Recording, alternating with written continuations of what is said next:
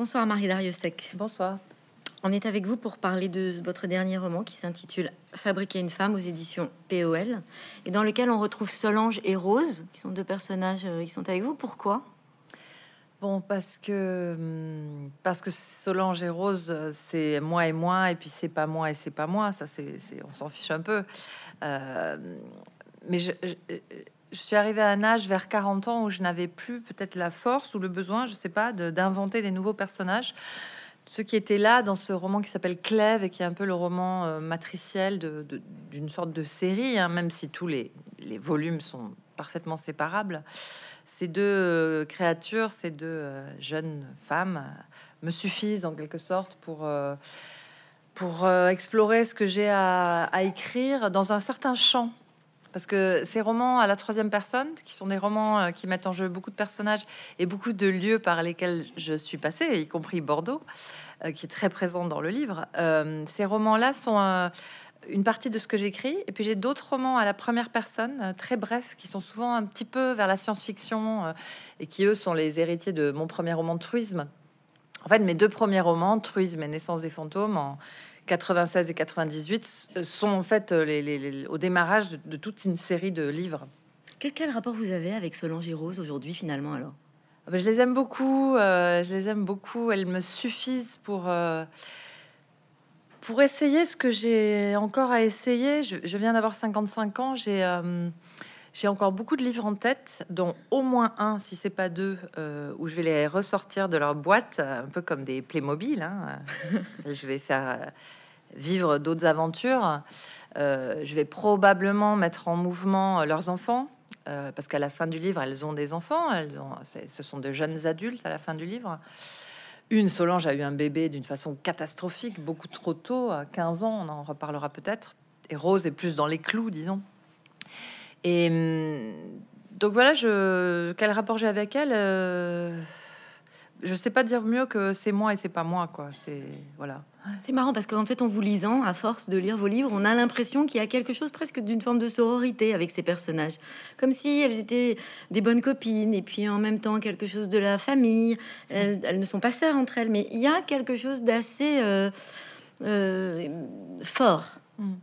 En tout cas, elle, elle, représente deux types de femmes. Euh, le livre s'appelle Fabriquer une femme, donc je je sais assez bien ce que je cherche, quoi. Je cherche à montrer euh, de façon absolument pas théorique, de façon narrative, vraiment dans un récit que j'espère amusant et enlevé, et en même temps qui incite les, lectrices et les lecteurs à, penser à leur propre expérience.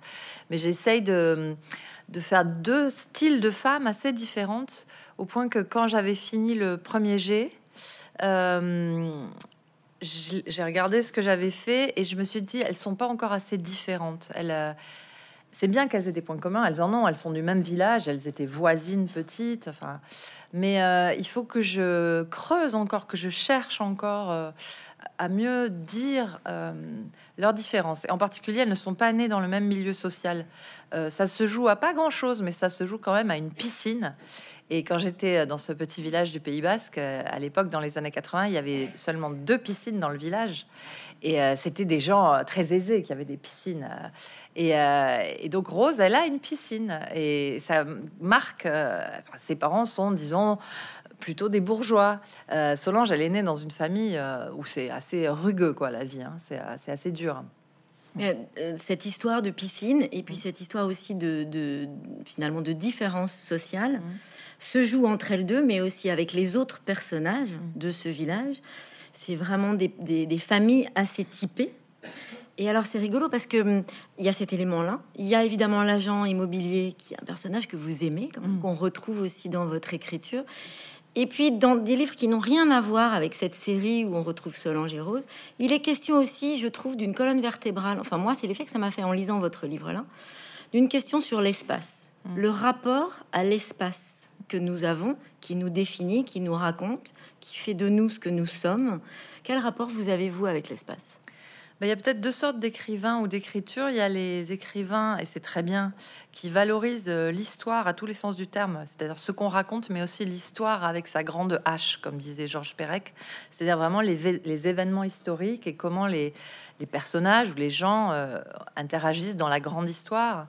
Et moi, j'ai l'impression, euh, très spontanément, hein, c'est pas un choix conscient, mais j'ai l'impression de valoriser beaucoup la géographie et d'être une écrivaine très géographique, très consciente de là où je suis née, euh, sans être une écrivaine du terroir non plus, parce qu'il y a un écueil à ça. Enfin, il faut, il faut pas oublier que depuis le terroir, euh, la planète est très vaste. Enfin, il faut vraiment essayer de s'adresser à, des gens qui sont pas du tout nés au même endroit.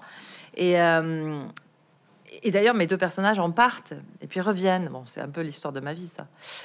Mais je, je, j'ai,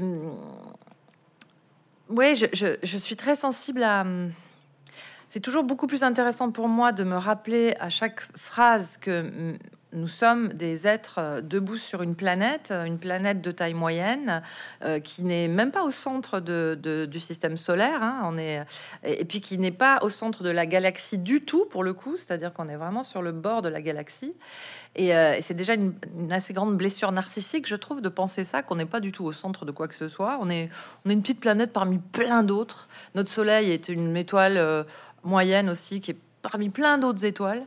Et c'est toujours beaucoup plus intéressant de considérer les choses de ce point de vue-là euh, que de faire de la psychologie. Euh, c'est très bien la psychologie, hein, euh, ça aide à vivre, mais moi je me refuse toujours à dire des phrases du style Elle se sentait très angoissée parce que sa meilleure amie ne lui avait pas téléphoné depuis deux semaines. Non, je déteste ça. C'est à vous, c'est au public, à mes lecteurs et mes lectrices de sentir l'angoisse du personnage et j'espère que ça va rappeler à chacun, chacune, euh, une angoisse équivalente. On a, tous et toutes vécu ça, évidemment, d'attendre après quelqu'un qui n'est pas assez présent pour nous.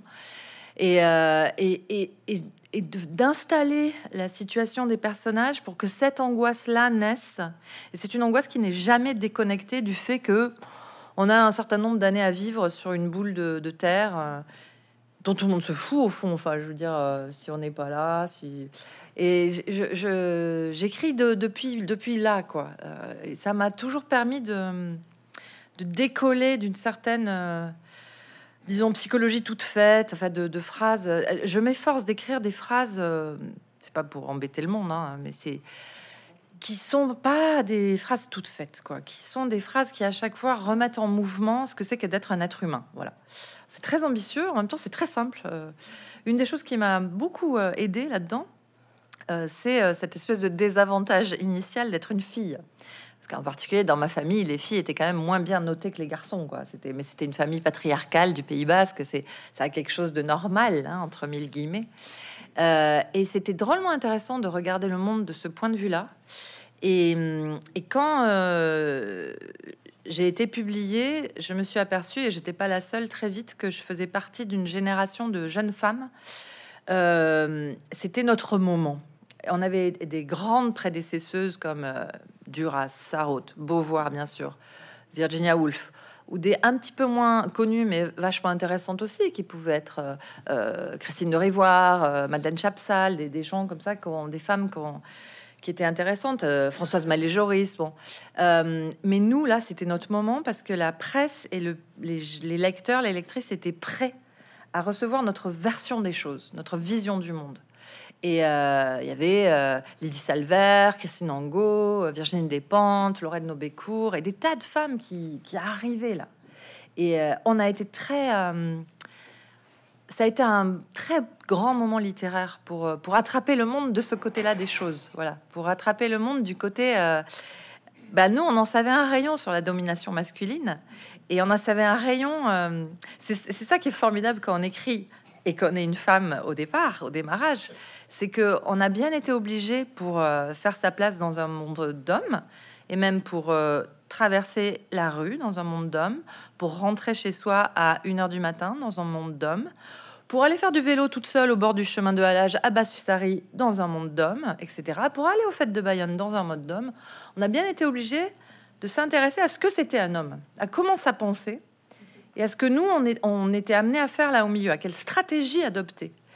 Et euh, il y a des hommes super intelligents, et en particulier dans le livre, il y a Christian, l'agent immobilier, qui n'a pas du tout envie d'obéir aux injonctions de virilité euh, qui pèsent sur ses jeunes épaules dans les années 80. Hein.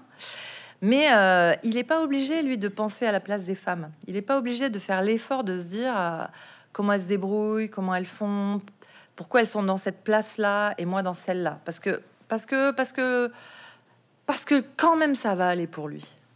Et nous, les filles, on était bien obligées de, bah, de se demander comment on allait rentrer des fêtes de Bayonne. Et ben ça, et ben d'une certaine façon, ça rend très intelligente. Ou ça vous massacre. Mais euh, si vous survivez, ça vous rend très intelligente. C'est la raison pour laquelle votre livre se passe dans ces années 80 aussi? Elles sont, elles sont très intéressantes, les années 80, pour le, les hommes et les femmes. Enfin, pour, je parle en termes de, d'histoire de, à raconter. Hein. Euh, c'est tout ce qui m'occupe, moi. Euh, c'était, bien sûr, je suis pas la première à le dire, les années fric, les années tapis, mais, mais c'était les années aussi où l'hétérosexualité était à son comble, en quelque sorte. Et moi, je vivais ça assez instinctivement, en essayant de me débrouiller là au milieu. Ça me passionnait, le sexe, le désir. J'avais très envie d'aller voir. Euh, c'était avant le sida. C'est très important. Euh, on y reviendra sûrement parce que moi, le sida, je l'ai vécu à Bordeaux. Et c'était des années terribles. Mais avant, euh, dans une espèce d'insouciance du milieu des années 80 au Pays Basque, eh ben, il fallait faire dans, dans ce régime politique l'hétérosexualité, mais qui était présentée comme quelque chose qui allait de soi, comme un état de nature. Être homosexuel euh, dans mon village dans les années 80, waouh, c'était. Euh, en fait, je n'en. Je ne vois pas qui il était à l'époque. Alors, les, lesbiennes, laissaient tomber, ça existait juste pas, c'était pas calculé. Ou alors, c'était pris dans l'hétérosexualité, c'est le schéma classique, pour, pour s'exciter avec, quoi, pour que les hommes s'excitent avec. Mon père était comme ça. Je, lui jette pas la pierre. Hein. Lui aussi, il faisait ce qu'il pouvait dans ce système-là. Mais il se trouve qu'il en était totalement gagnant. C'était tout bénef pour lui, ce système. Les femmes étaient supposées être libérées, mais pas trop. Hein, attention. C'est-à-dire que on avait le droit de coucher, mais pas trop. Fallait pas non plus passer pour la salope du village. Alors là, je vous mets au défi de savoir quel comportement adopter. On avait le droit de coucher, mais fallait pas que ça se voit trop. Voilà. Et hum, Bon, il se trouve que moi, j'ai eu euh, suffisamment de privilèges euh, culturels. Enfin, mes parents étaient des lecteurs. C'était des gens de la classe moyenne, mais c'était des lecteurs. Et euh, ils m'ont poussé dans mes études. Certains profs à qui je dois beaucoup au lycée de Bayonne m'ont poussé dans mes études. Ça m'a permis d'accéder à, une espèce de liberté de pensée vraiment et de, regard sur ce qui m'était arrivé et et puis après, il y a eu la génération, enfin les générations d'après moi et d'après MeToo, qui sont des gens extraordinaires. Et euh, la génération de mes enfants, qui sont des jeunes adultes. Quand je décris certaines, avec pudeur, certaines de mes expériences euh, amoureuses des années 80 à, mes enfants, euh, ils sont prompts à crier à l'agression sexuelle, en fait. Une de mes filles me dit, mais t'as pas porté plainte? Je dis, mais où voulais-tu que j'aille porter plainte? Comment j'aurais décrit la situation et à qui, à quel flic, puis à quel juge après. Et certainement pas à mes parents. Donc, euh, allez, c'était l'époque, malheureusement c'est quand même toujours le cas, mais c'était l'époque où une fille qui se faisait violer parce qu'elle est quand elle était bourrée, non pas parce que, mais justement c'était vu comme un parce que. Je suis rattrapée moi par des vieux réflexes comme ça. Je quand je raconte certaines histoires à mes enfants, je, heureusement, moi j'ai échappé au viol, hein, mais, mais j'ai pas échappé aux agressions sexuelles. Et je, vais toujours pour l'expliquer comment que j'étais pourtant habillée tout à fait correctement et mes enfants m'engueulent quoi. C'était euh, c'est eux qui m'ont fait comprendre que c'était pas. Mais c'est ça que je raconte. Là, j'ai l'air très théorique comme ça, mais ce que je raconte dans mon roman, c'est que hum, Solange et Rose, elle, elle, elle croit que c'est à elle de s'adapter à ce monde, alors que la raison voudrait que ce soit aux garçons de modifier leur comportement et pas aux filles de modifier ou d'adapter leur comportement. Mais dans mon village, au Pays Basque, on continue. Je, le sais dans les discussions. Il y a, eu un, malheureusement, au fait, il y a 3-4 ans, il y a eu une très jeune fille qui s'est fait violer à la fin des fêtes. Et en discutant avec les édiles locaux, euh, les édiles blâment les parents de la gosse parce qu'ils l'ont laissé sortir à 1 heure du matin. Et c'est dégueulasse, quoi. C'est dégueulasse. Ils blâment pas les garçons qui l'ont violée. C'est terrible. Moi, ça me, ça me bouleverse, quoi. Et j'écris mes romans aussi contre ça. Pour essayer de, c'est un vrai, c'est une révolution copernicienne. Hein. C'est très dur à faire, mais c'est de faire changer le regard. C'est les, les garçons qu'il faut éduquer différemment. C'est pas dans à, à, Paris où je vis la plupart du temps. Sinon, je suis très souvent au Pays Basque que j'adore. Hein. Mais à Paris, encore très récemment, il y avait des campagnes d'affichage dans le métro où on expliquait aux femmes quoi faire en cas d'agression. mais punaise, il pourrait pas y avoir des affiches en 4 sur 3 pour expliquer aux mecs qu'il faut pas agresser les femmes? Qu'il faut pas les tripoter dans le métro, quoi? Ça me, ça, ça me fatigue et en même temps, j'en fais mon miel pour les romans. Euh, c'est, on marche tellement sur la tête que c'est, c'est presque rigolo à raconter, quoi. Mais c'est alors effectivement, comme vous le dites, votre livre est euh, à la fois très drôle et en même temps euh, très bouleversant finalement de ce point de vue-là, de voir ces deux jeunes femmes. Dans ce livre particulièrement, vous avez une écriture qui est à la fois fiévreuse et en même temps, ça parle de l'innocence, mais qui doit s'adapter. Oui, c'est ça. Elles sont, elles sont innocentes, elles sont candides. J'aime beaucoup les personnages candides. j'ai encore un fond candide. Enfin, il y a encore des choses qui me stupéfient, mais je l'ai été. J'ai été extrêmement candide et en particulier dans mes années bordelaises où j'étais. Euh, je suis arrivée à Bordeaux, j'avais 17 ans et j'en suis partie à 19 ans et demi. Et euh, j'ai fait trois années de classe prépa au lycée Montaigne, dans une ville que certains d'entre vous ont connue, hein, qui était une ville très noire. Les murs étaient noirs de suie, de pollution. Il n'y avait pas de tramway. On restait bloqué des heures euh, pour aller à la fac de Talence dans des bus qui étaient pris dans des nœuds de circulation. Les quais étaient affreusement dangereux pour les filles. On n'y allait, euh, pas. et j'ai été adoptée par une boîte homosexuelle. Bordeaux était déjà très gay-friendly, qui s'appelait le Men's. Je ne sais pas si quelqu'un se souvient ici du mens. Ça me bouleverse parce que j'ai fait des recherches sur Internet. Alors, il y avait, euh, il y avait le Babylone, il y avait euh, euh, le Moyen-Âge, qui était une autre boîte gay. Il y avait le mens, qui était un petit club privé. Il fallait sonner à la porte. Au début, j'étais avec un, copain dont il y a un personnage qui s'appelle Brice, qui s'inspire beaucoup de, ce, cet ami. et on n'osait pas sonner, on était des gamins, quoi. Qu'est-ce qui nous amenait là? Lui, mon copain, il voulait vivre son homosexualité, mais il savait pas comment. Et moi, j'étais harta, comme on dit chez moi, de l'hétérosexualité. J'en pouvais plus. J'avais, ça avait été vraiment rude, quoi, au Pays Basque. Et, euh, j'ai découvert dans cette boîte, quand on a enfin réussi à en pousser la porte, un accueil, une chaleur humaine, euh, une excellente musique. C'était assez pionnier sur la musique. C'était la new wave britannique. Euh, c'était très dansant. C'était et je suis devenue un peu la chouchou de la boîte. Et j'étais la seule fille. Et c'était un immense repos. Hmm. Parce que j'étais acceptée, choyée, accueillie. On me demandait comment j'allais, on m'offrait des, des, coups à boire, évidemment, tout le monde fumait. Et, et mais personne me draguait. Mais quel repos Ah Quel repos quand, quand on est... Euh, mon premier roman Truisme est né du harcèlement de rue. J'ai mis des années à le comprendre. Je l'ai compris grâce à des, femmes comme euh, Virginie Despentes ou à l'époque Béatrice Preciado. Elle s'appelait Béatrice à l'époque. C'est elle qui m'a fait comprendre que le dispositif de l'espace public était en fait une série de péages à filles et qu'on était sans arrêt euh, arrêtés par des bandes de mecs qui nous évaluaient, qui nous voyaient venir. Alors les escaliers, c'était le pire, ou les escalators. Il y a toujours des mecs qui ont des escalators qui regardent monter les filles, donc ça à faire il vous évalue. Et de toute façon, que la rue était un espace qui n'était pas aux filles et que les, filles affrontaient à, leurs risques et périls. J'ai l'air très dramatique, mais poser la question encore aux jeunes filles d'aujourd'hui. Hein. Les filles et les garçons qui peuvent être catalogués comme efféminés, qui vivent aussi un calvaire. Hein. Euh, et, c'est grâce à, des penseuses, vraiment à des théoriciennes du féminisme et du genre, que j'ai compris mon expérience dans la rue. Cette expérience, c'était d'être constamment interrompue. Et euh, j'étais pas plus jolie qu'une autre. J'étais, juste, j'avais juste cet air un peu euh, bécassine à Bordeaux, quoi. Et puis après bécassine euh, à Paris. Je, moi, je, croyais que j'avais naïvement le droit de prendre mon temps, de flâner, de regarder les gens, les murs, de regarder. Non, j'ai vite appris à fixer mon regard sur le sol, ce qui est déjà une soumission, quoi.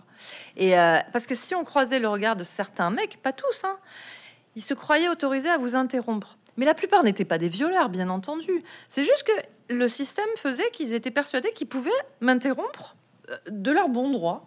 Mais moi, j'avais autre chose à faire que d'être interrompu. Et truisme, je l'ai écrit en marchant dans la rue. En marchant, c'est toujours ma méthode. Je marche, je laisse venir les, idées. Aujourd'hui, personne ne m'embête plus. J'ai une paix royale. c'est pas parce que ça a progressé, hein. c'est parce que comme les yaourts, je suis arrivée à ma date de péremption je vous le dis parce que maintenant je vois mes filles se faire embêter, mes, filles qui ont 19 et 15 ans.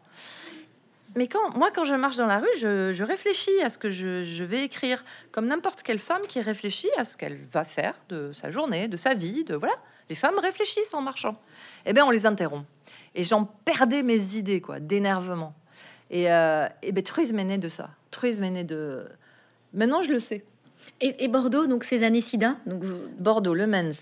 Alors le Mens, j'ai cherché sur internet et euh, je n'ai trouvé qu'une seule mention de cette boîte. Et dans une sorte de hum, guide euh, euh, qu'il faut ouvrir, c'est un PDF qui répertorie les lieux gays de Bordeaux de ces années-là. Et je crois que c'est un guide européen, mais c'est un, un, tout petit truc quoi. C'est la seule mention que j'ai trouvée. Et eh ben pourquoi? Parce que euh, parce que c'était euh, quand j'ai poussé la porte du Maine, c'était 1986 et ils ont commencé à mourir. C'était horrible. Et on savait pas. Enfin, si on savait de quoi euh, mes copains. C'était plutôt des trentenaires au Men's. Et en fait, ils, ils s'absentaient, ils disparaissaient, ils revenaient plus. C'était avant Hervé Guibert. Hein, euh, euh, à l'homme qui ne m'a pas sauvé la vie, ça doit être 88, 89 mm. par là. Hervé Guibert est le premier avec Aaron à avoir affirmé euh, qu'il avait le sida, à l'avoir dit publiquement. J'ai beaucoup lu Hervé Guibert à cause de, de la terreur qui régnait sur cette ville, en fait, particulièrement sur cette ville. Euh, et, je le raconte parce que toute ma génération, de façon, euh, l'a vécu plus ou moins. Mais euh, bien sûr que j'ai cru avoir attrapé le sida. On se protégeait pas. Il y avait des, hum, j'avais des, amants, bien sûr, qui étaient, on, disait bisexuels à l'époque. Aujourd'hui, mes enfants ils disent mais bisexuel, personne dit ça, ça n'existe pas. Aujourd'hui, on dit fluide ou non binaire, ce qui est, très bien. Enfin, c'est des, des, concepts, c'est des concepts plus efficaces, non binaire, bisexuel. Bon. Et donc forcément, il y a, ben voilà, le, sida courait, hein. euh, il galopait le sida. Les pouvoirs publics faisaient rien et euh, on se protégeait pas, on savait pas. Comme je le dis dans le livre, en 1986, une fille qui exige de mettre une capote, euh, elle est, elle est complètement excentrique. En fait, personne ne faisait ça. et donc, je, à l'époque, on pouvait pas faire des tests comme ça. Il fallait trouver le bon laboratoire, il fallait s'adresser à la bonne personne. Euh, j'avais entendu dire comme Solange que médecin, médecin du Monde faisait des tests, mais c'était à Paris, des tests gratuits quoi. Il fallait. Et euh, finalement, j'avais trouvé un dermatologue de la place de la Victoire, euh, qui était un tout jeune homme, qui m'a écouté. Et le test, le résultat, c'était en une semaine. Je vous jure, c'est une semaine décisive pour moi. Et on a vécu, hein, on est plein à l'avoir vécu. Dans le film de Valéria Bruni Tedeschi, il y a une scène comme ça où les trois filles attendent après leur test. C'est exactement la même époque. Et, euh, ça nous a, euh, ça a déterminé aussi une génération. Et euh, quand le test s'est avéré négatif, et je, la scène, je la, je la, raconte telle que je l'ai vécue en fait dans le livre. C'est une amie à moi qui est allée, c'est ma Rose à moi qui est allée chercher les résultats du test, et, et ma vie m'a été rendue quoi. Et j'ai laissé à Bordeaux une part de ma mélancolie. À partir de là, je me suis dit, ok, t'as qu'une vie et tu, et tu vas écrire. Enfin, ça a été déterminant, quoi. Je ne pouvais pas passer à côté de ma vie, quoi. Mais c'est des expériences quand on est si jeune qui sont totalement métaphysiques. Enfin, c'est des expériences qu'on, waouh, c'est lourd à porter, quoi. C'est euh, et cette violence, on la retrouve dans votre écriture parce qu'il y a vraiment une forme de tension. Ouais. Hein, dans, dans mm. votre écriture, c'est un roman qui est enlevé. On suit ces personnages euh, avec une, voilà, vraiment une tension, je trouve. Qu'est-ce que ça a changé dans votre rapport au corps pour l'écrire de cette façon-là? Parce que vos livres sont assez charnels, c'est le moins qu'on puisse dire. Bah, le, après, euh, ce qui ne vous tue pas vous rend plus fort ou complètement cinglé, comme disait mon ami Philippe Dian, euh, mais vous rend aussi peut-être hmm, moi, ça m'a donné une forme de joie de vivre, ce qui m'a pas tué, quoi. Et, euh, et j'aime bien voir aussi l'hétérosexualité euh, euh, de, sous son aspect comique. Qui, je crois, enfin, quand Frédéric Boyer, mon éditeur, a lu le livre, il m'a appelé et il était hilar au téléphone et il m'a dit que chaque scène de sexe du livre l'avait fait mourir de rire, quoi. Mm. Ce qui était un peu mon but même si elles ont un aspect sinistre. Mais euh, oui, oui, elles ont quelque chose de, à la fois dramatique et en même temps complètement décalé euh, et risible parce que c'est un peu la panique quand même. Bah, décalé, euh, si on est sincère chacun ou chacune avec sa propre sexualité, surtout celle de 17, 18, 19 ans, en fait, c'est pas décalé, c'est vraiment dans le vif du sujet. C'est-à-dire que c'est quand même un long ratage, quoi. Il y a que les petits mecs euh, virils du Pays Basque, les vrais petits machos de l'époque, qui croyaient qu'à chaque fois c'était des succès formidables, quoi. Surtout quand ça durait 7 secondes et qu'ils avaient l'air super contents d'eux. J'en ai, j'en ai vécu des comme ça. Mais euh, la plupart ont pataugé, quoi. Et Christian, euh, qui est amoureux de Rose, et j'aime beaucoup ce personnage de poète qui deviendra agent immobilier et alcoolique parce qu'il devient alcoolique parce que la masculinité telle qu'on veut la faire porter sur ses jeunes épaules, il supporte pas en fait, c'est trop lourd pour lui. Bah, il peut pas au début avec Rose. Et bien sûr que c'est très compliqué d'être un garçon euh, si jeune, enfin de quand on a comme modèle que euh, alors on n'était pas encore abreuvé de porno, mais on avait quand même le, porno euh, encrypté de Canal+, vous savez. On, essayait de voir dans les pixels ce qui se passait. On avait bien compris qu'il fallait être super performant. Les, magazines féminins de ma mère étaient pleins de dossiers sur la frigidité. Je me rappelle tout un été de dossiers sur la frigidité je lisais ça, mais glacé d'horreur, en me disant c'est forcément pour ma gueule. et je suis désolée, mais je sais pas vous, hein, mais les premières expériences, soyons honnêtes, en tout cas du côté des filles, c'est rarement le nirvana, quoi. Donc je me disais ça y est, c'est bon, je suis frigide, enfin voilà. Donc c'est très compliqué de commencer sa sexualité euh, avec autant de d'idées à la con qui vous pèsent sur les épaules, quoi. Oui, enfin, ce livre s'intitule Fabriquer une femme. On suit Rose et Solange de façon assez euh, ténue. Et en même temps, c'est un portrait d'homme dans ce livre. Et moi, je trouve que le décalage dont je vous parle, c'est aussi celui de lire une époque. Vous écrivez quand même sur le temps sur ce, le rapport au corps du temps, parce qu'aujourd'hui, ça semble très décalé pour une jeune fille, me semble-t-il, qui lirait ce livre en disant, mais à quel oh, moment bah, Apparemment, c'est pas si décalé que ça. C'est vrai Sur les échos que, que j'en ai dans la jeune génération. Mais bah, parce que est-ce qu'elles n'ont pas plus de culot, pardon Est-ce qu'elles n'ont pas plus de culot aujourd'hui pour dire, attends, sérieusement, tu penses que c'est funky là? Oui, j'espère que j'espère qu'elles tiennent, qu'elles affirment plus euh, la légitimité de leur désir ou de leur non-désir. Et sur la zone du consentement, ça progresse, mais très lentement quand même. Mais euh, oui, on, entend peut-être mieux leur non et leur oui à ces jeunes femmes et, et les jeunes hommes aussi. Euh, en regard, peut-être que c'est un peu plus fluide justement mais je suis pas si sûre que ça non plus. Et puis leur connaissance du corps aussi. Parce ouais. Ouais, enfin le clitoris, c'est récent quand même. Ah, hein, c'est très récent, très très, très récent. Mais hein. bon, c'est une bonne nouvelle. Et euh, quand on voit le, les cours d'enseignement euh, de la sexualité, ça reste encore extrêmement rudimentaire. Bon, après il y a des histoires de pudeur et la religion fait un énorme retour aussi, hein, donc euh, ça reste très compliqué. Et hum, mais je voulais dire aussi que ce qui m'a porté dans dans le livre, euh, c'est une traversée des années 80 et 90, parce que même à la fin, on est déjà au tout début. Il y a des téléphones portables à la fin.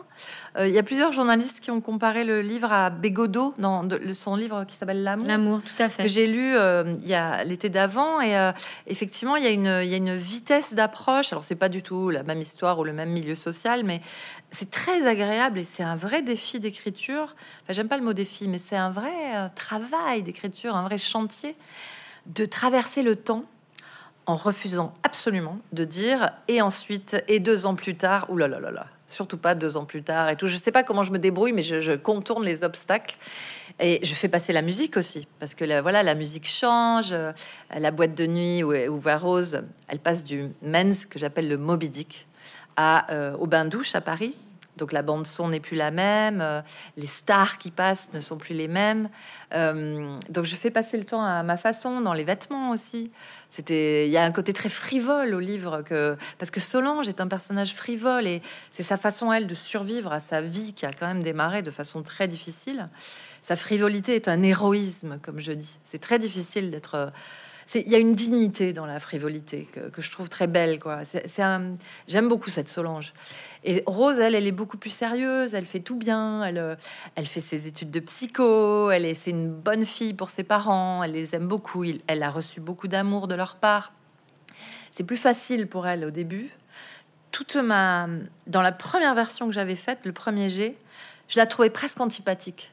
Je me suis dit, t'as pas le droit. C'est dégueulasse c'est dégueulasse de rendre Rose antipathique, tout ça parce qu'elle fait tout bien, quoi. Parce que j'ai été aussi Rose, j'ai été une bonne élève, j'ai essayé de faire tout bien. Bon, des fois ça a dérapé, mais j'ai essayé de faire ça. Euh, et, ben, c'est vrai que c'est pas très bien perçu par les autres des fois. Donc je me suis dit, c'est dégueulasse, t'as pas le droit. Euh, donc j'ai réécrit Rose en la rendant euh, plus humaine, plus... Elle rate, comme disait Beckett, rater, rater mieux mais voilà, elle rate mieux. Et, ça m'est très sympathique. Est-ce que Solange est plus forte? Parce que finalement, quand on lit ce ben, livre, je sais pas. On se dit que, enfin, on se pose la question. Parce que finalement, euh, c'est ce bagage affectif dont vous parlez de Rose, on a l'impression que ça la porte, que ça va l'aider. Puis quelque part, euh, être habitué à se casser la gueule, comme Mm. Solange le fait, est-ce que ça la rend pas plus solide? Il y a une scène assez incroyable hein, sur Rose et, et les angoisses qu'elle peut avoir quand elle se retrouve toute seule à Paris Ah oui. Mm. en prenant le RR, qui est une scène assez forte. Mm. Euh, et on se pose la question de Solange, qui elle est prête quand même à, à un genou à terre, se relever et recommencer mille fois. Ben, je, trouve que c'est vraiment intéressant. Justement, le roman est un art de l'ambiguïté. De moi, j'explique rien dans le roman et je crois que je n'explique rien dans aucun de mes romans, au point que parfois mon, mon éditeur, mon co-éditeur qui est dans la salle, Jean-Paul Hirsch, me dit mais on comprend rien, explique un peu plus. Bon, mais moi j'aime bien que des fois on comprenne pas tout quoi. Et euh, il me dit pas ça sur ce ton, hein, sinon je serais partie. Mais mais on discute, c'est très intéressant de discuter sur le plan, euh, voilà, de, avec un éditeur, quoi. Et euh, donc ça m'est arrivé de d'expliquer un tout petit peu plus, d'aller chercher chez moi comment je peux rendre cette scène plus lisible, plus limpide, mais sans jamais céder au. Elle se sentait très angoissée, voilà. Ça, je. Donc. Euh, ça donne des romans euh, où c'est vraiment à, aux lectrices et aux lecteurs de bah, savoir peut-être qui vous préférez, qui, euh, qui est la plus forte, j'en sais rien.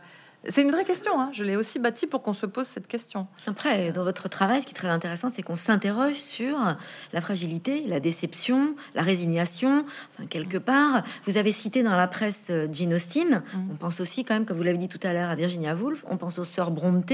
On pense aussi à ces femmes qui ont écrit sur des sagas. De, de- de femmes qui essayent de se construire euh, avec ce qu'elles ont, ce qu'elles peuvent, les rencontres qu'elles font, et quand même une haute idée de l'amour malgré tout, j'ai envie de dire.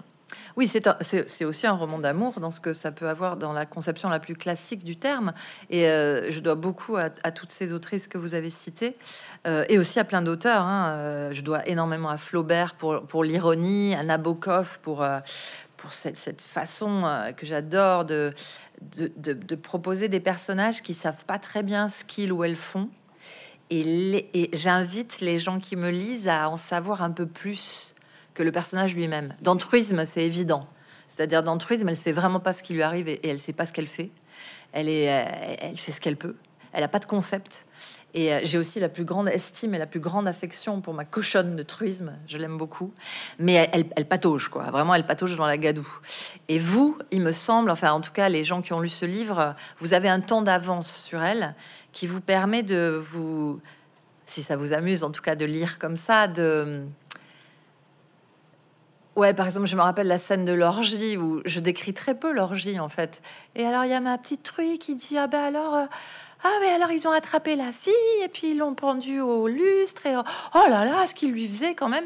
Mais moi je je décris pas ce qu'ils font.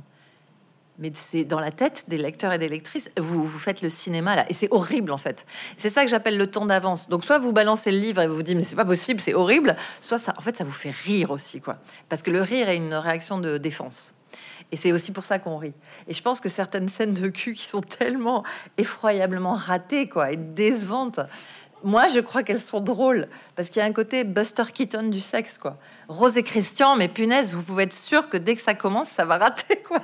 Et c'est, mais c'est mignon aussi, je crois. Enfin, on- ils ont une immense confiance l'un l'un dans l'autre. Ils sont vraiment très amoureux ces deux-là. Même si Rose, elle trouve un peu dommage d'avoir trouvé le bon, comme elle dit, euh, dès l'école primaire. hein. Ça, c'est quand même une malédiction.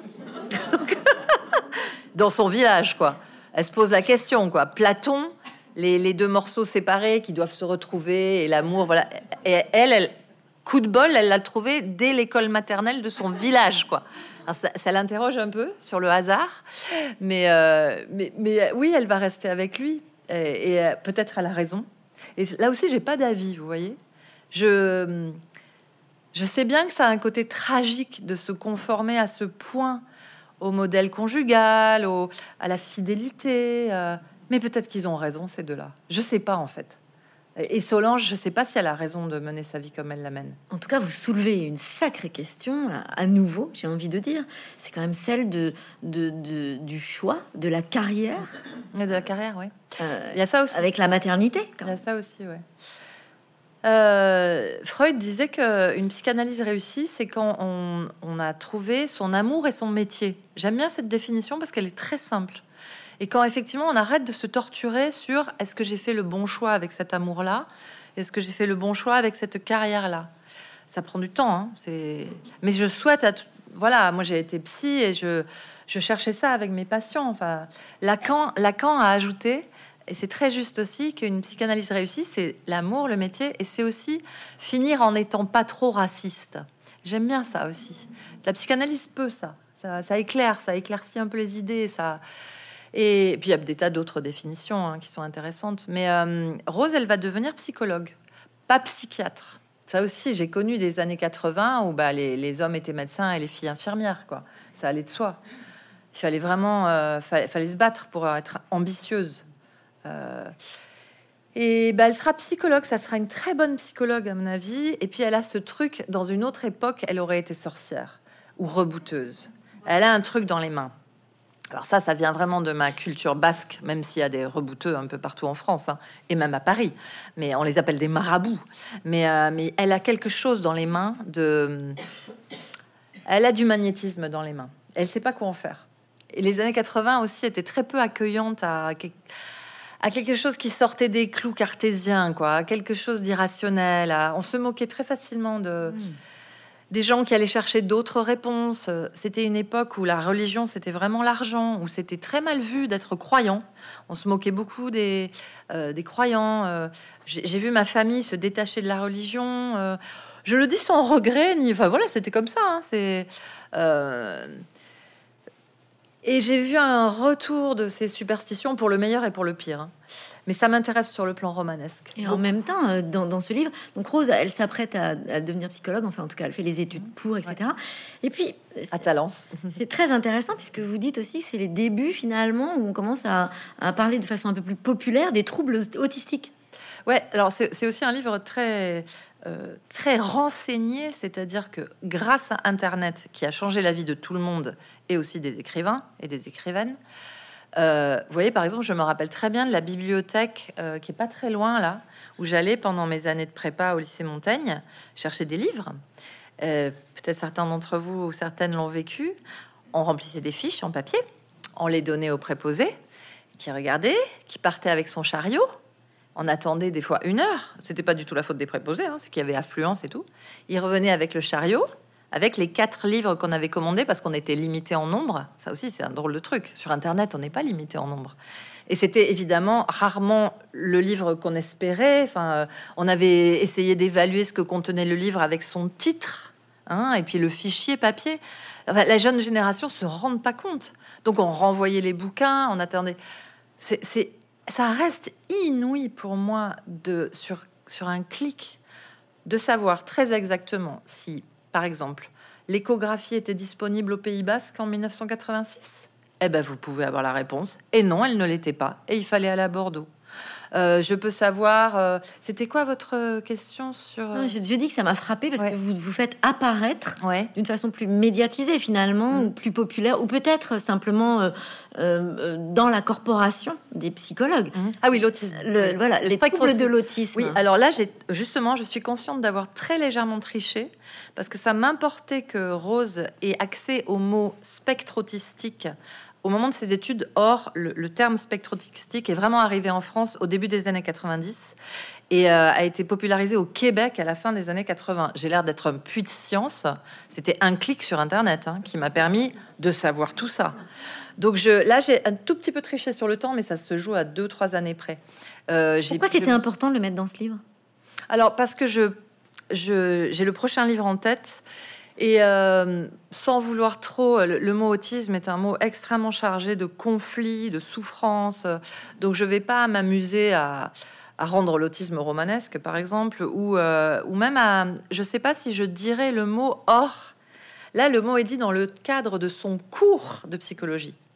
Mais il est possible que l'enfant de Solange soit dans le spectre. Mais je ne vais pas m'amuser à dire qu'il est autiste. J'en sais rien. Je ne sais pas. En tout cas, vous nous mettez déjà sur la voie dans celui-là. Ouais, mais je décris un enfant qui est en fait, euh, je vais partir sur une voie totalement différente. Euh, donc Solange a eu un enfant beaucoup trop tôt, c'est dit dès le début. Euh, elle est tombée enceinte comme, comme les filles de mon village. Hein. Elle est tombée enceinte à 15 ans.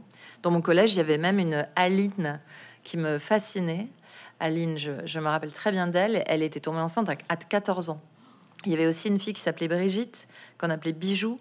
Elle, c'était une fille d'une famille catho bourgeoise, et elle, clairement, on, l'avait pas laissée avorter. Et dans mon village, il y avait une, donc on appelait ça des filles mères. Il y avait une fille de paysan pauvre que sa famille avait caché, enfin, mais quasiment dans un sous-sol, quoi. C'était horrible. Et, et, je, je, voyais ça, et personne n'en parlait, il n'y avait pas de mots posés dessus. C'était comme ça, c'était des filles mères. Et moi, pour moi, l'enfant de Solange, donc Solange découvre avec euh, sidération, hein, son accouchement est une horreur, qu'il euh, y a une très grande différence entre accoucher et être mère. Et, je le crois profondément. Et euh, avoir la chance de devenir mère, de s'occuper d'un enfant avec amour, etc. Ben c'est pas donné à tout le monde en fait. Et, et, elle se, elle met cet enfant sur terre. Personne n'en veut cet enfant, et il va être très abîmé par la vie lui. Mais D'abord, c'est pas comme ça qu'on devient autiste. C'est beaucoup plus compliqué que ça. L'autisme, c'est probablement génétique, suivant les dernières études. Enfin, il y, a des tas de, choses là-dessus. Euh, moi, je pense qu'il c'est un enfant, donc il va grandir. Je vais le raconter son histoire dans un autre livre. Bon, vous allez peut-être être un peu saisi de je sais pas quoi, mais je pense que c'est un enfant qui a été visité par des extraterrestres. Voilà. Ah, quand même. Oui, quand même. Et ça, ça m'amuse beaucoup à raconter. Et il y a la petite fille de Rose qui s'appelle Emma. Et elle, Emma, donc euh, Emma, elle a 6 ans dans La mer à l'envers. Elle a 4-5 ans dans celui-là. Elle va revenir et un jour, elle aura 20 ans. Et Emma, ce sera une grande chamane. Voilà. Je crois pas aux chamanes ou j'y crois, je sais pas, on s'en fiche. C'est puissamment romanesque. J'ai très envie de raconter la, rencontre de ces deux-là. C'est quoi la littérature pour vous? Parce que finalement, on le voit bien, vous vous amusez énormément à écrire et vous n'avez pas peur des mots. Alors, je trouve que dans ce livre-là, à nouveau, on le voit bien, vous n'avez pas peur d'utiliser de, un vocabulaire parfois très cru, très frontal pour décrire les situations. Il n'y a pas de problème avec ça. L'attention, elle est dans votre, dans votre style narratif, mais l'utilisation d'un mot, on a vraiment l'impression que c'est un grand bonheur pour vous quand même. Oui, oui, je, vais chercher des mots. Euh, évidemment, c'est très intéressant quand on est écrivaine, les niveaux de langue. Euh, bien entendu qu'au village, euh, les gamins, entre eux, ils disent pas le mot pénis. Hein. Et aujourd'hui aussi, je vous assure qu'ils vont dire bite ou autre chose. C'est évident. Je vais pas les faire parler comme des livres, justement. Et j'ai appris à, dialoguer. c'est le premier de mes livres où les dialogues sont, occupent plusieurs pages. Oui. Je me suis beaucoup aguerrie sur les dialogues ou décomplexée, je sais pas. J'ai enfin compris comment faire des dialogues. Ça m'a pris plusieurs livres. Pourquoi c'était difficile? Dans, dans, Je pense que dans mes, au moins mes dix premiers livres, il n'y a pas de dialogue. Euh, D'entruisme, il n'y en a pas. Par contre, il y a beaucoup de ce qu'on appelle, euh, j'ai compris plus tard, mais le discours indirect libre. C'est grâce aux universitaires qui travaillent sur mes livres que j'ai compris que je faisais ça, en fait. Donc, en fait, je j'ouvre pas les guillemets, mais on est tellement dans la tête du personnage que c'est comme si le personnage parlait. Et j'ai beaucoup pratiqué ça, j'adore ça. Mais maintenant, ça y est, je m'arrête, je mets deux points et pouf, on a le dialogue. D'ailleurs, des fois, je mets pas les deux points, mais c'est pas grave. Et, euh, en particulier, les dialogues entre Rose et Christian, quand ils s'engueulent, quand j'ai beaucoup aimé écrire ça. Et, ils utilisent leurs mots, mais pris dans ma narration. Donc c'est très, c'est assez difficile à faire, à vrai dire. Hein, mais ben, les personnages, euh, ils parlent pas comme euh, bah, ils parlent comme du Marie Dariussec, je sais pas le dire autrement. Quoi. Ils sont pris dans mon, dans mon flux et dans mon rythme. C'est comme chanter une chanson. Euh, on suit un certain rythme. Euh, Est-ce que c'est quelque chose qui est en lien aussi avec le fait que, que le livre reste, malgré le décalage temporel, euh, reste incroyablement présent? Ah oui, oui, j'espère. De toute façon, je m'adresse aux gens aujourd'hui et j'espère aux gens de, de tous âges et De toute façon, quand j'écris, je ne, je ne pense pas aux gens qui liront. Je, je suis complètement prise par mon, ma propre tambouille, quoi, par ma propre, mon propre chantier. Je, c'est un, j'ai vraiment, c'est un livre qui, est, qui a été mis sur pause pendant longtemps, euh, que j'ai arrêté euh, au moment où Solange arrive à Bordeaux. Je me suis trouvée face à un problème technique, vraiment de passage du temps ça me cassait les pieds de devoir expliquer qu'elle avait emménagé dans sa piole et qu'elle avait pas assez d'argent et que donc sa piole était pourrie, mais que grâce à la prof qui l'a pris sous son aile, euh, je voulais pas raconter tout ça. Je voulais aller tout de suite dans la boîte de nuit, dans le men's. Je voulais aller tout de suite euh, à, l'épidémie de SIDA. Euh, quand, quand, on écrit un livre, on a des choses à poser quoi, à, des jalons. Et, euh, et j'ai, ça fait très longtemps que je, sais qu'il faut, il faut jamais faire de transition, il faut avancer quoi, il faut. Mais là, j'avais un problème quand même de rythmique, de, il fallait bien expliquer certaines choses quoi. Comment est-ce qu'une gamine du Pays Basque se retrouve euh, en première, quoi, dans un lycée bordelais, le lycée Molière? En fait, je m'en fichais un peu. J'avais juste besoin qu'elle aille à Bordeaux très vite elle fuit son village. Mais en, ça, on voit bien en fait les étapes parce que ce titre "Fabriquer une femme" dans la presse, on en a beaucoup parlé hein, de ce côté euh, effectivement du fer, de de l'artisanat, etc. Mais finalement, ce qui ressort de votre livre, c'est que bah, le principe de fabriquer, c'est des étapes. Mais euh, le livre aussi est fabriqué au sens euh, noble, c'est-à-dire que fabriquer, c'est le faber, c'est l'artisan, celui qui met sur l'établi sur l'atelier. Et je me vois vraiment comme ça, c'est-à-dire j'ai un atelier et le livre, euh, donc je fais des premiers jets, des jets comme ça. J'essaie de pas du tout me censurer, enfin le mot est faible, hein, j'écris ce qu'il y a dans ma tête, mais, euh, mais je vois bien que ça va coincer euh, sur des étapes narratives. Donc je reprends, je recommence. Et, je vais essayer de vous retrouver le moment où elle arrive à Bordeaux. Et je sais très bien que ce qui m'a libérée, c'est une histoire de couteau et de fourchette. mes romans sont très concrets, très réalistes. réalistes, il peut y avoir du, fantastique hein, dedans. Mais même quand il y a des fantômes ou des, spectres, etc., il y a toujours des frigos et des tupperwares dans les frigos. Et ça, c'est la chance d'écrire euh, en étant née femme. Parce que... Euh, c'est Chantal Ackerman qui a compris ça de façon merveilleuse dans Jeanne Dillman, c'est que les femmes ont un vécu quotidien, une charge mentale, pour appeler ça comme ça, euh, qui est passionnante et qui n'a jamais été prise en compte par la littérature classique. Flaubert parle merveilleusement de Madame Bovary, mais il lui met tout de suite une boniche là pour que, hein, que la maison roule sans Madame Bovary et qu'elle ait rien d'autre à faire que d'être amoureuse. C'est ça qui intéresse Flaubert. Alors que c'est passionnant d'aller du côté de la vie quotidienne de la maison, quoi. Et ben Solange, qui n'a vraiment rien, rien, rien d'une femme euh, d'intérieur, en fait, euh, dans la première version, elle arrive à Bordeaux, elle savait pas trop où aller. Bon, il y a un épisode où elle va au Chableux, cette boîte mythique où tellement de groupes de rock ont été lancés, dont les horribles Noir Désir. Mais moi, j'étais une fan de Noir Désir dans les années 80, forcément. On, ne savait pas encore que ce type était un, tueur de femmes. Donc bon, mais alors qu'est-ce que c'était un putain de donneur de leçons déjà à l'époque, hein, mais bon. Mais donc moi j'ai vu des tas de groupes géniaux au Chableux. Donc elle, elle va d'abord au Chableux, elle revient au village en se disant que décidément la vie au village était sinistre. Bordeaux, c'était la grande ville. J'ai adoré Bordeaux. La rue Sainte-Catherine. Moi, j'habitais. Vous vous rendez compte Je raconte ma vie. Hein. Mais c'est parce qu'on est à Bordeaux là. J'avais trouvé. Euh, donc, j'ai été interne au lycée Montaigne deux ans. Et ensuite, avec mes copines, donc j'ai repiqué et je suis euh, allée dans une petite colocation avec euh, deux copines qui sont toujours mes amies. Et on a on payait 700 francs. Un, 700 francs, c'est 100 euros un, appartement de trois grandes chambres avec une vraie cuisine qui était à l'angle de la rue des Trois Conils et de la rue euh, Pierre-Louis de Jabrun. Et là, on a vu se construire la Fnac. Vous C'était un taudis, hein. c'était un taudis sous les toits, mais qui nous, ça nous allait merveilleusement bien. On adorait cet appartement avec une vue sur Bordeaux extraordinaire. Maintenant, c'est inabordable ce genre de coin pour des étudiants. En tout cas, c'est pas 100 euros, ça c'est certain. Ah, sûr. Euh, et, donc, elle, euh, trouve une piole pas chère, et voilà. Et, et quand elle arrivait à Bordeaux la deuxième fois, elle entrait dans une église. J'ai beaucoup fait ça, gamine, euh, parce que c'était des lieux ouverts à tout le monde et où il y avait la paix, en fait. Enfin, fallait pas trop croiser les curés, mais bon, on pouvait se mettre toute seule à réfléchir. Voilà. et alors voilà, et donc ça prenait des pages et des pages, son installation, c'était mortel. Et en fait, voilà ce que c'est devenu. C'est un, petit paragraphe qui, qui, mange pas de pain, quoi, qui est, pas, terrible, hein, mais bon. Elle est chez elle, elle a la clé de cette porte. Maïder et Viviane, les profs, ont tout arrangé. La chambre est très peu chère. Son père accepte de payer la caution. Et le lycée Molière option théâtre, c'est nettement mieux qu'arrêter l'école. Même sa mère n'a pas pu dire non, sauf qu'elle a hurlé qu'elle gardait pas le chat. Ensuite, il y a une petite description de la piole. Et mine de rien, là je parle technique.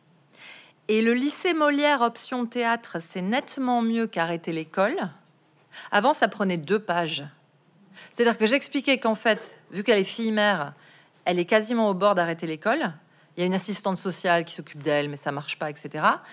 Et que Maïder, la prof de théâtre et d'espagnol géniale de son lycée, à Bayonne en fait, à Bénor, euh, lui dit Toi, va, faire du théâtre. Et donc, j'ai raconté tout ça. Et alors, il fallait qu'elle déménage à Bordeaux, que Maïder l'inscrive en option théâtre. Mais on n'en avait rien à faire. Et, donc, voilà comment écrire serré, quoi. Écrire à l'os. Et après, un réchaud de camping, une casserole, une cuillère, du sel, de l'huile, une assiette, un verre. C'est tout son équipement. Puis deux verres, deux assiettes, deux fourchettes, deux couteaux. C'est parce que Brice est venu s'installer. Bim, bam, boum. Il n'y a pas besoin de plus. Alors qu'avant, elle rencontrait Brice et ils devenaient amis. Oh là là, pitié. Et là, on comprend que comme il y a deux assiettes et deux fourchettes, ils habitent ensemble. vous, êtes, vous avez allégé, vous pensez, votre écriture? Ah oui. Ah, vous avez allégé votre pensée aussi? Euh, bah, Ça me permet de faire 300 pages, ce qui n'est pas non plus très long. Et en allant, euh, chaque page est dense, quoi. C'est, d'ailleurs, c'est un certain travail de me lire et je le revendique. C'est-à-dire, je, c'est, j'aime bien l'idée d'être, euh, une fois que le livre est publié, que je me mets à penser aux, personnes qui le liront et que j'espère, que j'attends euh, d'être lu. Euh, c'est un travail qui se fait à deux. Et moi, je lis comme ça. Je comprends. Je lis vraiment comme ça. Et à propos de Bordeaux, vous dites quand même dans ce livre, Bordeaux est une ville qui se tient raide comme un secret, c'est-à-dire ça, ça vient un peu de, ça vient un peu de Philippe Solers, euh, que j'ai, qui, m'avait un peu pris sous son aile dans les années 90 et euh, que j'aimais beaucoup avec tous ses défauts. Mais Philippe Solers est mort euh, il y a un an à peu près. Et il avait des, attaches très fortes avec Bordeaux et l'île de Ré, bien sûr. Et hum, et on parlait de Bordeaux tous les deux, et il m'avait aidé à comprendre qu'effectivement, ces façades très belles, il adorait le 18e siècle, lui, c'était un homme du 18e siècle, et des années 80, mais euh, que c'était des façades qui se tenaient, alors je le dis comme ça moi, mais il m'avait aidé à comprendre que c'était une ville euh, ben, on, où on pouvait rester à la surface. moi, j'étais interne dans ce lycée, et après... Euh, dans cet appartement. Et, mais j'ai jamais été bordelaise, j'ai jamais, jamais été au Chartron, par exemple. C'est une ville qui ne vous invite pas si facilement. C'est une ville très bourgeoise par rapport à, à ce que j'avais connu, moi, de la campagne, même s'il y a aussi des quartiers populaires à Bordeaux. Mais quand on habitait comme moi au centre-ville, et qu'est-ce que j'aimais ça? Eh ben, on, je voyais bien que cette ville ne s'ouvrait pas. Voilà. Et hum, j'ai assisté aussi à des scènes euh, dans les années 80 euh, très racistes à, Bordeaux, vraiment des, marchands sénégalais dans la rue qui se faisaient traiter, mais ça, me, ça me touchait beaucoup, enfin, qui se faisaient insulter, qui... Euh, c'était les années touche pas à mon pote aussi. ça, je l'évoque à peine, mais c'était les années Mitterrand. Je, Mitterrand passe dans le livre, mais comme euh, Solange et Rose, elles ont d'autres chats à fouetter. Quoi. Oui, oui, bon, y a, en fait, c'est vrai que dans ce livre, il y a aussi des gens très engagés politiquement. Oui. Mais ce sera ma dernière question, euh, Marie Dariussec, puisque mm, malheureusement le temps passe plus vite que nous le voudrions avec vous. Solange euh, doit bien faire des choix pour avancer, hmm. pour faire, pour accomplir son rêve de devenir comédienne. et vous, qu'est-ce que vous avez eu comme choix à faire? Ah, moi, j'ai quand même été très gâtée par la vie parce que hum, j'ai été publiée très jeune, à, 27 ans. Euh, après beaucoup de... Euh, bon, j'ai aussi intégré l'école normale supérieure, ce qui est loin d'être un détail parce que bon, j'ai beaucoup bossé pour ça, à Bordeaux entre autres. Je suis aussi beaucoup allée en boîte de nuit, donc j'ai pris le temps. Mais, euh, cette école qui m'avait été indiquée par un professeur de français qui s'appelait Monsieur Louis, en première au lycée Cassin de Bayonne, parce que mes parents avaient beau être des gens euh, lettrés à leur façon, ils connaissaient pas du tout le système des grandes écoles. Et euh, ma mère voulait que je fasse un BTS tourisme, quoi. Enfin, il y avait, pas du tout euh, cette ambition-là à la maison, quoi. Et, grâce à ce professeur, j'ai visé plus haut. J'ai beaucoup travaillé, j'ai intégré Normal Sup, et là j'ai écrit. Et puis j'ai envoyé des manuscrits qui ont été refusés, et puis tout à coup, Truisme a été accepté. J'étais jeune, et Truisme m'a ouvert le monde. Donc j'ai j'ai les choix, euh, j'avais, j'ai pas eu tellement de choix à faire. Mon choix, j'ai même pas choisi d'écrire. Ça m'est tombé dessus quand j'étais toute petite. Euh. Donc je suis, pour ça, je suis très différente d'elle. Je l'ai eu plus facile qu'elle en termes de vie. Hein. c'est très difficile d'écrire, hein, mais, euh, mais c'est quand même une vie merveilleuse par rapport à la vie que elles, elles ont. J'ai même j'ai triché parce que j'en ai une autre petite question, mais c'est là parce qu'elle est plus rigolote pour finir cette interview. Marie Dariussec, dans ce livre, vous dites que en fait c'est quand même vachement mieux de se parler en voiture. Ah oui, oui, bien sûr. Alors je voudrais savoir euh, pourquoi? Ah, les, les, mères et les filles en particulier, euh, et en particulier dans les années 80, ça je l'ai vécu avec ma maman. Euh, ma mère m'a expliqué ce que c'était les règles, les yeux fixés sur la route, droit devant elle, sans me regarder, et moi confuse à côté, regardant les bas-côtés. On, se parlait comme ça, mais c'est aussi un endroit, euh, c'est assez banal, je crois, de dire ça, mais où, euh, on peut se parler parce qu'on regarde la route, on est occupé à autre chose, c'est dans le dispositif de la psychanalyse, moi j'ai eu des, patients en face à face, mais la psychanalyse pure et dure, on ne croise pas le regard de l'autre, et ça permet de divaguer, de raconter des choses qui vous passent par la tête, de, lever toutes sortes de censures. Et la voiture, c'est bien aussi comme ça. Donc il y a des scènes effectivement où les personnages se parlent, euh, le regard sur la route. Et ce serait tout un débat très intéressant hein, qu'on pourrait imaginer avec vous justement sur le fait de ne pas se regarder ou de se regarder. Parce qu'il est question de ça aussi dans votre livre. Et finalement, je terminerai sur ça. Ça donne aussi à votre livre une forme de tendresse. Vous êtes d'accord avec ça? Ah ben j'espère que c'est tendre et je, je moi j'ai l'impression d'être très tendre et c'est pas parce qu'on dit euh, bite et cul de temps en temps dans la bouche des personnages, pas dans la narration elle-même, qu'on n'est pas tendre.